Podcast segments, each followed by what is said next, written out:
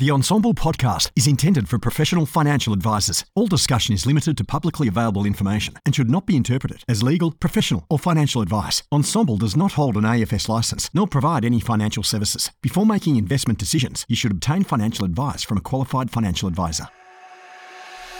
Hello, my name's James Wrigley. I'm a financial advisor and one of the principals of Melbourne based financial planning firm First Financial. I've been a long term listener and contributor to the Ensombl group and podcast, picking up some amazing nuggets of gold over the years. And through this podcast and the people that I'm able to speak to and interview, hopefully I can continue to deliver some of those nuggets of gold to you. Are you having conversations with clients about retirement? Are they asking how much money they'll need? Are they worried they'll run out? We're proud to introduce the new North Retirement Space on Ensombl, featuring Q&As with economists, webinars with product innovators, and unfettered access to retirement specialists to support your advice. Join the conversation today with North, a better way for retirement. Hello, welcome back to another episode of the podcast. I've got the pleasure of speaking with Billy Norman today. Billy, thanks for joining me. You're at Link Wealth Group and uh, all over TikTok and a few other places. So uh, nice to have a chat with you. Yeah, thanks, James. Thanks for uh, thanks for joining me this this morning. It's a Monday morning as we're as we're recording this one. We're gonna have a bit of a chat uh, around social media marketing. I reached out to Billy to ask him if he if he'd be on the on the podcast, and uh, we're going to get into the topic of social media marketing and your kind of experience and how you got into it, how it's going for you, what you're using to to do it, all of those kind of things. But like we tend to do before we before we get into that, just like to hear a bit of a bit of your story. So, Zero at Link Link Wealth Group, uh, you're here in, in Melbourne as am as am I. Um, maybe let's give what's what's a bit of your background. So, I guess what are you up to now at Link Wealth Group, and and then and then a bit of your background. Yeah, thanks, James. Um, yeah, look, I started with with Link Wealth about four years ago, and so at that time I started with no clients, so sort of starting afresh. Uh, had to build a client base. Um, so the first couple of years there, that was really my focus. And then about a year ago, I probably got to the point where I'm, you know, 100 clients. So getting to that full client load. Um, so the next stage of what I'm doing now is I'll keep building that, but I'm also, I've got an associate advisor who's working with me. And so once they'll do their PY year, once that's done, hopefully I'll then transition a, a big chunk of my clients across. So I'm just getting to that point where I've got the full client book that I'm looking after now and just trying to get the that balancing act right of looking after clients, chasing down some new business, and then personally wanting to focus more on you know mentoring team members and bringing through associate advisors and so on. Yeah. So did you join Link as an advisor? Were you, were you what, what, like what were yeah? Did you join as an advisor? Did you join as an associate? What did you do as an advisor? Yeah, so I was uh, my previous role. I was a financial advisor, and I had clients there. And I decided that wasn't where I was before. That wasn't going to be my long term home. Um, so I met up with with Steve Sloan, who's the who's the uh, founder of Link Wealth, and he just acquired a couple of books, and so he was hiring. He was looking for advisors who could just hit the ground running and jump in and take on all these new clients and transition them in, them into the business. So I joined as an advisor but yeah, started you know started from zero and just had to get on the phones and speak to all these people that we we wanted to onboard as as clients. Yep, and and and prior to prior to joining Link, like what you did, how how many years were you advising? Like what what was your like kind of what was your pathway into being an advisor? What what did you what did you get up to? Yeah, a very long and slow pathway, James. I was, oh, I was a oh. paraplanner for like ten years. Yeah. so yeah, yeah, so I like I finished high school in in 2000. Then I started working in my dad's accounting business, and then they started doing some advising, and that's how I was exposed to it. Gotcha. Initially, I was studying IT, and then I was like, "No, nah, I don't like this. I like the share market and what's happening in dad's business."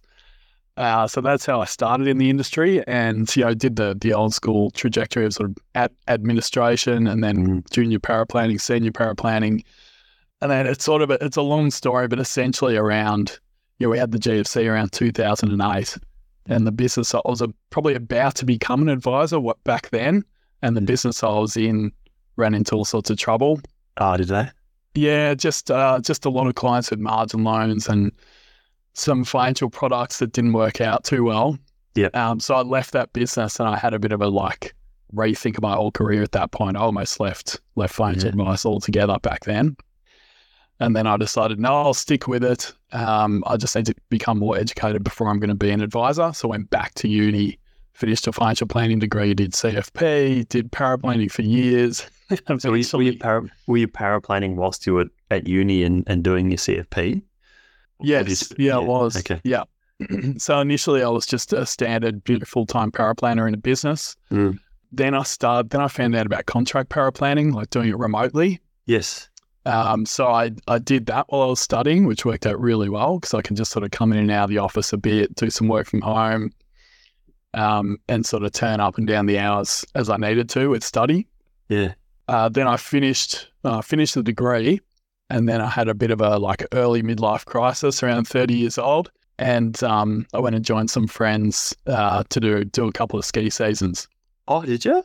Yeah, so I did thirty years old. I went and did three ski seasons back to back while I was contract paraplanning. So your contract parapl like what you were in somewhere in overseas, contract paraplanning, skiing during the day and writing plans at night, kind of thing. Yes, That's crazy. I did it in I did Japan, New Zealand, Japan because it was like similar time zones. yeah. And the advisors didn't, they don't care. They're just emailing me. No one really spoke to me on needed me to come into an office. So they didn't even know where I was. Yeah. And I was just charging per SOA. And were you working for yourself then, contract paraplanning, or through like Mm. a, a paraplanning group, or how are you dealing? How are you doing that? Uh, both. Both. So Yeah, I was just getting work wherever I could. So businesses I'd worked for in the past, I was just emailing them saying, Do you have any spare plans you need doing? Because I'm doing this now. And I was sending them like a pricing list. So I was doing some direct. And then to get more work, I was also going through some of the contractor, the bigger groups. Yeah. Um, oh, one of them was Haley Knight. I did, did a bit of work for her at one point. Yeah. Yeah. Okay. You may know of. Yeah. Yeah. Yeah. Yeah. That's amazing. So, what were you doing? Like the ski seasons, were you were you just skiing, or were you instructing? Like, were you were you working on the ski fields as well, or what were you up to? Um, I was there with a few friends, and one of them uh, got a full time instructing job. Uh, I tried to get work there, but pretty hard in Japan with a with a uh, uh, tourist visa and um, and no ski instructing experience. Yeah. so I tried to get some work there. I got a I got a job on a bar for a little bit, but that was like only for a few weeks. The rest of the time I was just riding SOAs, and then I was Yeah. just, um, just snowboarding with my with my mates, pretty much. How long? uh, Like, how long a stint did you stay in Japan for? I did like a full winter, like four months in Japan. Then I came back to Melbourne, and um, one of the groups I was working for, they had heaps of work, so I went into their office for a couple of months. Yeah. Then I had some friends in Wanaka in New Zealand, and they said you can stay at our place for a couple of months if you want. So I jumped Yeah. at that, and then I did Wanaka in New Zealand, Yeah. and then after that I just wasn't quite done yet, so I went back to Japan and uh, Hey. found somewhere to live with the contacts I'd met the previous season. Was it so? It was the same group of people, like New, Japan, New Zealand, back to Japan, or was it like different people? initially, like what prompted it was I had uh, two friends, uh, two couples, and they decided they were just going to sell all this stuff, quit their jobs, and just travel for a year or two. Yeah. And part of it was doing a full ski season. Yeah. Um, and I had just finished my study, and I didn't have a partner, and I thought, Yeah. well, and I started doing this contract paraplanning, so I just thought, well, I'll just join them. Like, Yeah. there's no reason not to. So initially, that first Japan season was a group of us, and we all had to work quite hard to find out where we could live and if we could get jobs there, etc. Then after that, I came back to Melbourne. Then I had my, my friends who lived in Wanaka, so I went and joined them.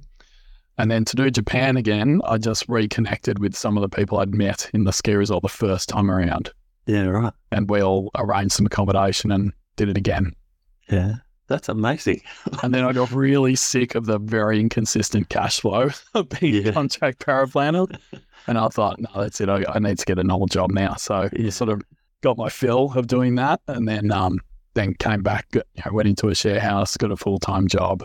Yeah. But okay, if I'm going to be an advisor, now's the time. By that stage, I'd been paraplanning for years and years. Yeah. And I was pretty sick of it. So um, I just thought, yeah, I've got to either be an advisor or do something else altogether. Yeah. It's like that's a So, that that's a fair length of time. You often you often find people, you know, if you if you're in paraplanning for a while, tend to just be like a career paraplanner. That's what they want to do. You know, for if you've talked up ten years in it, that's uh that's a fair length of time to to then to, to move out of it. So how did how did you find moving out of paraplanning to being an advisor? How did that transition go for you? Yeah, good question. Because after 10 years of paraplanning, I thought I knew everything about financial advice. Mm. I discovered I knew very little. Yeah.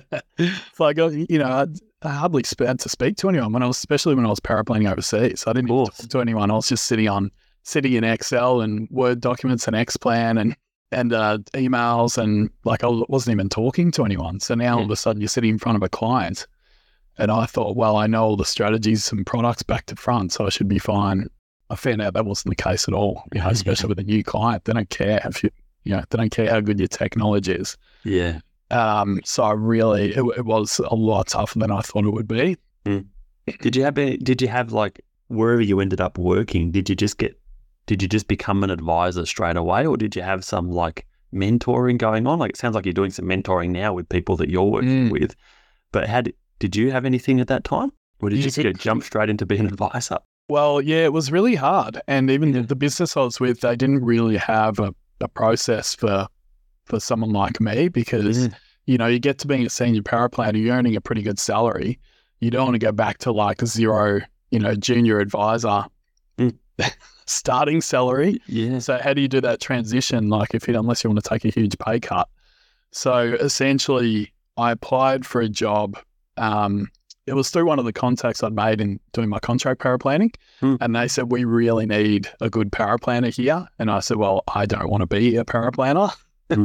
and they said, okay, well, if you if you can come here, you know, start here really quickly, we'll pay you a good salary, sort out our paraplanning issues. If you can then outsource, if you can then find someone else to do the paraplanning work, we'll then make you a financial advisor. Oh, so so you get to come in and then also find someone to do the paraplanning work off the back. Yes. Like you would have had a lot of contacts in paraplanning by then anyway, doing it for as long as you did. Yeah. Yeah. So, and obviously, I was a big fan of outsourcing it at that point because that's what I'd done on the other side. Hmm. So I ended up um, offshoring it, like using one of the bigger offshore groups at the time, yeah. Okay.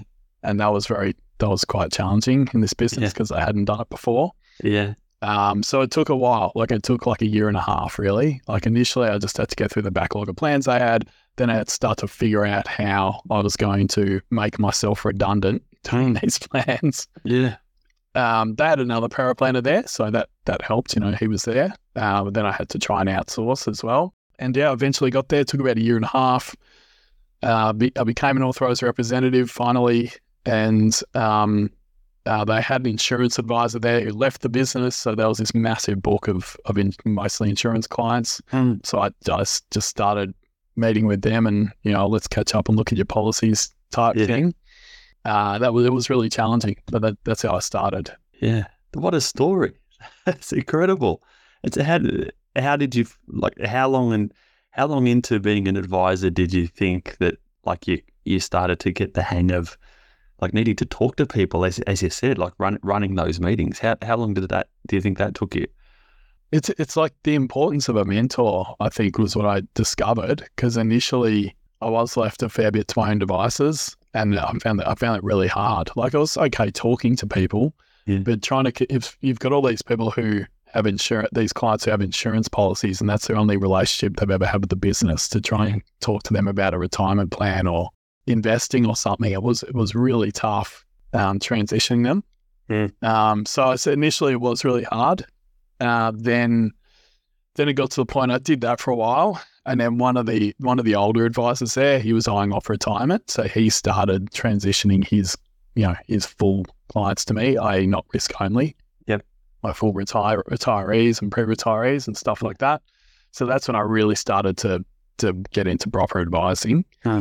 Um, so I did that for a while, and then yeah, without going into all the reasons and and so on, I decided that business wasn't my long term home. Hmm. And then started Link Wealth, and then that's when, since I've started Link Wealth Group, that's where, you know, my progress started. And things started moving really quickly. Yeah, Steve, I, had, I, had a, I did a podcast with Steve a, f- a few weeks back, and he was he, was talking a lot about this this kind of training program that you have for people in, internally. That there's a whole lot of the mentoring going on to um to to help everyone. So yeah, so so then you so you you you four years at, at Link, you started with zero clients.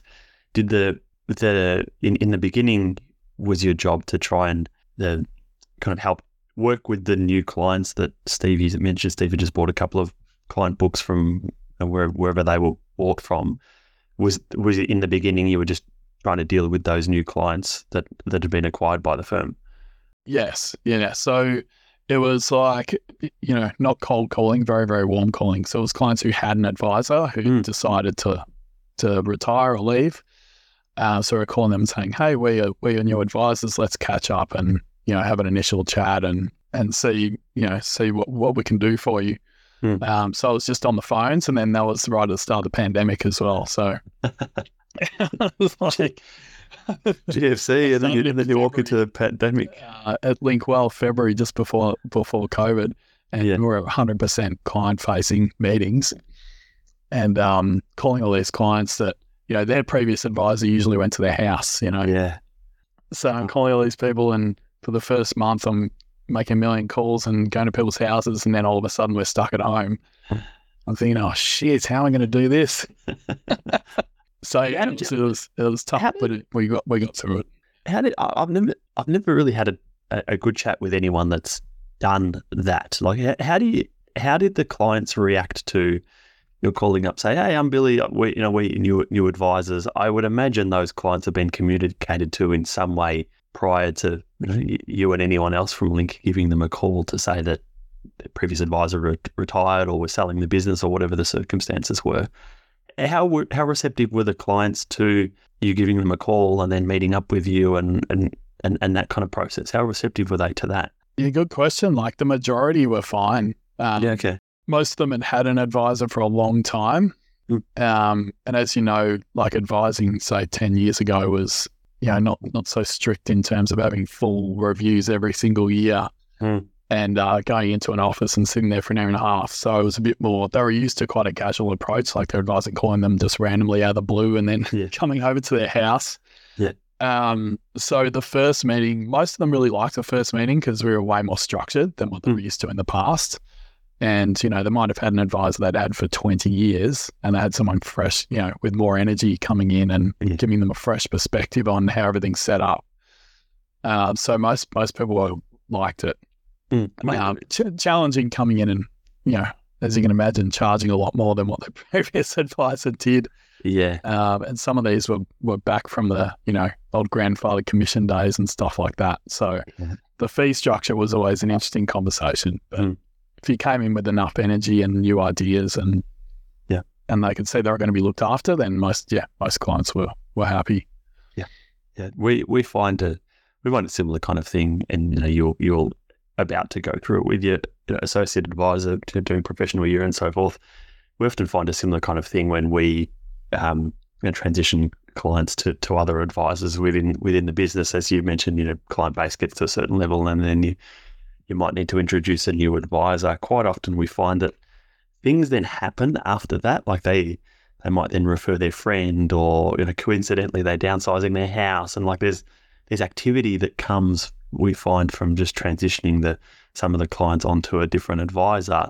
So all of a sudden yeah there's fresh ideas a fresh face you know more, more energy maybe in those meetings than what what they may be used to. And the fresh face makes a big change to things um yeah so why don't we have a bit of a chat about the social media uh, stuff now so you've you know you've four years into working at Link, you're, you know, sounds like you've, you know, successfully transitioned a, a whole lot of clients from a from a previous advisor through, you know, that, that acquisition process that's happened into into your you're looking after them. Now, what do you? So you know, there's there's a lot written about. I advisors shouldn't be on social media. You should be posting on LinkedIn or Instagram or or, or whatever. That, that that happens all the time. What was the catalyst for you to start to put yourself out there online? Where did that start for you? Yeah, sure. So yeah, it wasn't wasn't off my own back. Yeah. Um, you know, firstly, Steve Sloan, the the uh, main director of Link, he's always been keen on marketing. Um, and uh, up until a couple of years ago, hadn't found anything that really worked too well. Um, and at that time, we brought in Celia Polkinghorn. I think she's been on this podcast Ah, yes, before. yes, Uh, she at that time she was a, a LinkedIn specialist. Um, she told us very explicitly to start talking to the camera and filming it and putting it up on on LinkedIn. Yep. And she gave us a basic structure for that. And she said, you know, between one minute and three minutes, four minutes absolute maximum. Um, and she ran us through her program at the time, all the advisors at Link Wealth. And we all agreed as a group, everyone will upload one video per week for the next 12 weeks. Uh, so really hard at first. And it's not something, it's not something I ever thought I would do. I Yeah. film myself talking and put it up on social media. Um, so it was very awkward at first. It was difficult uh, coming up with ideas and, you know, trying to do it without doing 12 takes and all that sort of stuff. Uh, but we did it. And then we started to see some results and that encouraged us to keep doing it. And that, yeah, that's how it all started, really. Yeah, right. And so where are you where are you all putting videos now? Where where are you posting them now? Yeah, so that was when was that? That was probably almost three years ago now um, Okay. that we started doing that on LinkedIn. Uh, did that for a year or so, got some good results, um, and then started just reading about TikTok. And I thought it's uh, maybe it's worth a look. So I put it on my phone, jumped on there, looked for financial advisors, found you, James, and pretty much no one else at that point. Yeah. Actually, I don't think I found any other financial advisors on there um, and saw how much traction you were getting. And I thought, well, okay, I better start posting some videos up here too. Yeah. And yeah, very quickly saw massive results from TikTok. So what do you can you quantify what you mean by results, LinkedIn, TikTok? What do you, like what do you yeah, are, are you measuring that in, in some way? What what does what does results mean? Results means people watching the content, and mm-hmm. the real results is when they reach out to you and say, I need advice, or I saw you talking about X. Yep. I'm interested in that. Can we have a chat? And then that increasingly leading to, to full fee paying clients. Yes. Okay. And and you're seeing that from both LinkedIn and from TikTok? Yeah. So over the last 12 months, it's been tons of business from TikTok. Um, Okay. I think about probably 80% of my new businesses come from TikTok. Yeah, right. um, a handful from LinkedIn. Yep. Um, but because what we've found is the longer you do this, the longer you put content up every week and build an audience, the stronger and the stronger and stronger the leads become because they're often people who have been watching your videos for a year. Yes. So by the time they reach out and by the time they speak to you, they've already decided they want to be a client. yeah. Um, so Powerful, isn't it? very powerful, very different to the old school, you know, say cold calling or something like that. Yeah. um, just very, very warm leads. They've already seen you talk, so there's already some level of trust, and they want to be clients, and Yeah. they want to, yeah. So that's what I mean by by results. Amazing. So how do you? So you mentioned at the start when when you first started, you did your twelve week thing on LinkedIn, you know, finding ideas and, and so forth was was difficult. Do you have any? Do you have a bit of a process with that? Like you know, you've you've been doing videos for a few years now. I, imagine it gets a little bit easier with time. But what do you? How do you come up with ideas to talk about? Yeah, good good question. Um, it is hard at times, and it's interesting because when you become a financial advisor, or certainly I never thought there would be much of a creative element to it. Um, but coming up with ideas for social media, there is a big creative element to it. And um, like I'm a big fan of stand up comedy. Yeah. And I know if you're a stand up comic, as you're walking around all day, you're actually looking for ideas in every little interaction you have. And there's Yep. an element of that to it. Like you're, it gets to the point if you if you're creating content regularly where your your mind is always looking for ideas and you'll set you know you'll be speaking to a client and they'll say something that gives you an idea for content Yes. um, so the more you do it and the longer you do it the easier it, becomes that aspect because you start to become wired to thinking of ideas Yeah. um, but when you first start out it's hard and the best way we came up with to come up with ideas was like a group old school you know group brainstorming type session um, And that, that was all of you in the office would would come up with ideas together. Yeah, well, initially we were doing that program with Celia, so she Yes. was really helping us with content. Uh, and then we started, you know, just more and more frequently having discussions at the office about ideas. Yep. Um, you know, you see something in the news, something in the financial review, or um, you know, if you follow, say, some American or British financial advisors, you can get some inspiration there and see what they're doing. Hmm. Yeah, so just looking around for those ideas. Uh, but then you then you discover, you know, what do people want to see? Well, if you, you can tell client stories, like you can explain to people what you are doing as an advisor for clients, and you can give them specific case studies. Yes. Um, and as you know, that works really well because then some people out there see that and they're like, "Well, that's similar to my situation. I want I want a strategy like that." yeah, Um, that's so yeah, that's that's one of the one of the most powerful ways to do content, I think. I notice you on your TikTok, you do some with like a beer. You, uh, I don't know, you'll get a beer of the week or whatever it is, and and do a video. How how, how have they go? How do they go for you? Yeah, that, that was interesting. Like that was when we were working with Celia, and I said to her, I said to her, I've I've got an idea of just like reviewing, yeah, reviewing a craft beer and then packaging that up with a finance tip. I said, is that allowed? Because I never, I never see anyone drinking on LinkedIn. like, is that okay? And she's she's like, yes, definitely, anything to get attention. And I thought, all right. So then I spoke to Steve, the boss. I said, do you mind if I drink a beer on social media? And he said, does Celia think it's a good idea? And I said, yep. He said, yeah, go for it. yeah. Uh, so that's how it sort of started. Mm. And um, it's funny, like when I did that, the first few weeks that I did it, uh, I think I ended up with a couple of new clients pretty quickly off Facebook because there are people who already sort of knew me from the past, you know, some past job or whatever, school or something. And they saw me opening a beer and that just grabbed their attention. And um, so a few, a few like hmm. old friends and stuff like that became clients because of that. It just like it's just it's showing people more more of of you more that that's is obviously an interest of yours if you you know got the craft beers and you're talking about them that's obviously an interest of yours. And as much as someone will see your strategy and go oh that look that sounds a bit like my situation. I I, I want some help like that. People are going to connect with that too. I'm sure there's people that come in and want to talk to you about the craft beers and oh by the way the you know this that and the other thing for financial advice but that's uh yeah it's, it's a kind of some common ground and yeah I'm not surprised that it works for you so what do you do in terms of the the the actual physical recording of the videos like what are you what equipment are you using how are you how are you setting up that Yeah, sure. So I don't have any equipment. It's just all done on an iPhone.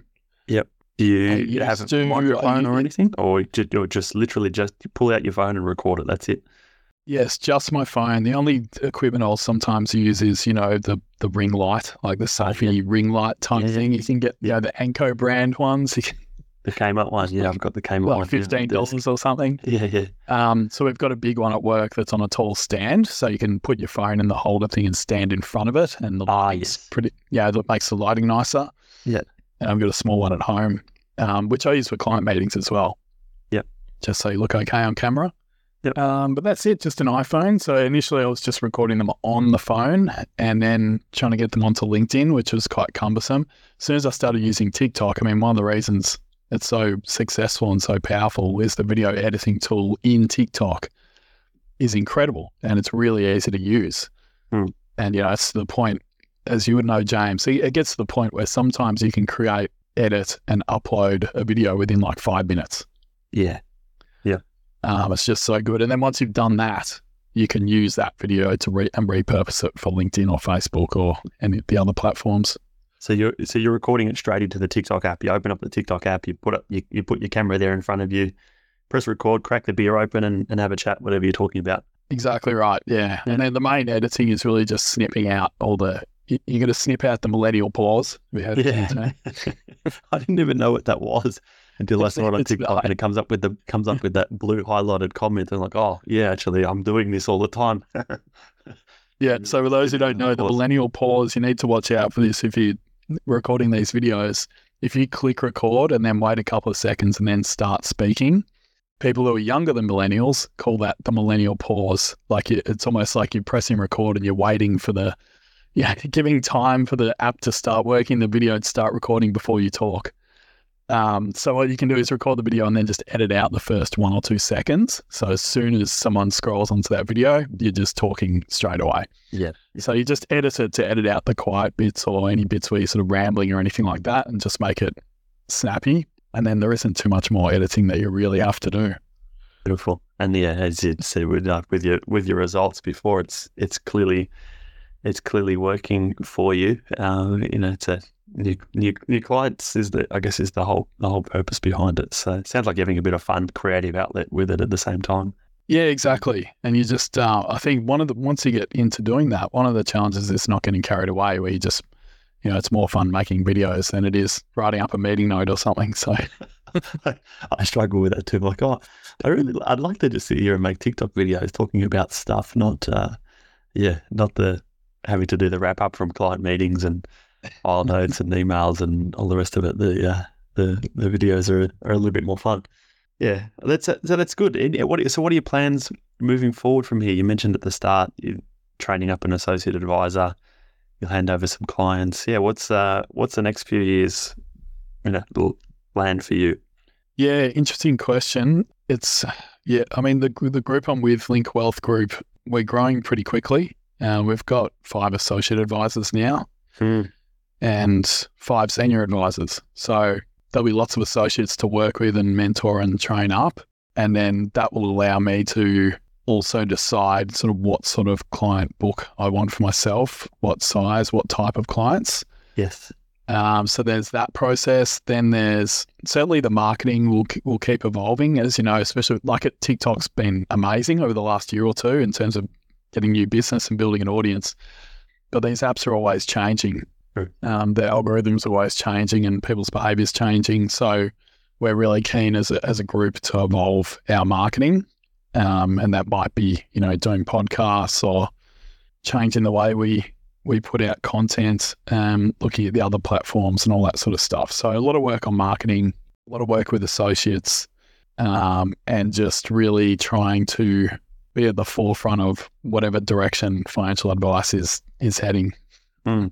Sounds like a sounds like a great business to be part of. As, as Steve was on a a few weeks ago, you're doing some really interesting things, well and truly, like well and truly at the forefront of that. There's not that many, not that many businesses like you know. There's there's a whole lot of businesses out there that are still struggling with a basic website, let alone trying to put the camera in front of their face and talk about a client story. Um, you're just so far ahead of what the vast majority of the financial advice space is doing. Sure, there's a few a few now doing a similar kind of thing, but you're you're one of few, not one of many. Um, and I, because congratulations to you and and the rest of the team, particularly Steve, for for jumping on that and, and getting everyone involved. As you said, you probably without without his push, without him saying this is the this is the way forward, this is what we're doing, you wouldn't have you wouldn't have done it, and and you and you you know, you probably wouldn't be in the same position that you are today. So, congratulations to you. Congratulations to Steve and the rest of the group. You're uh, you're well and truly, well and truly doing really well for it.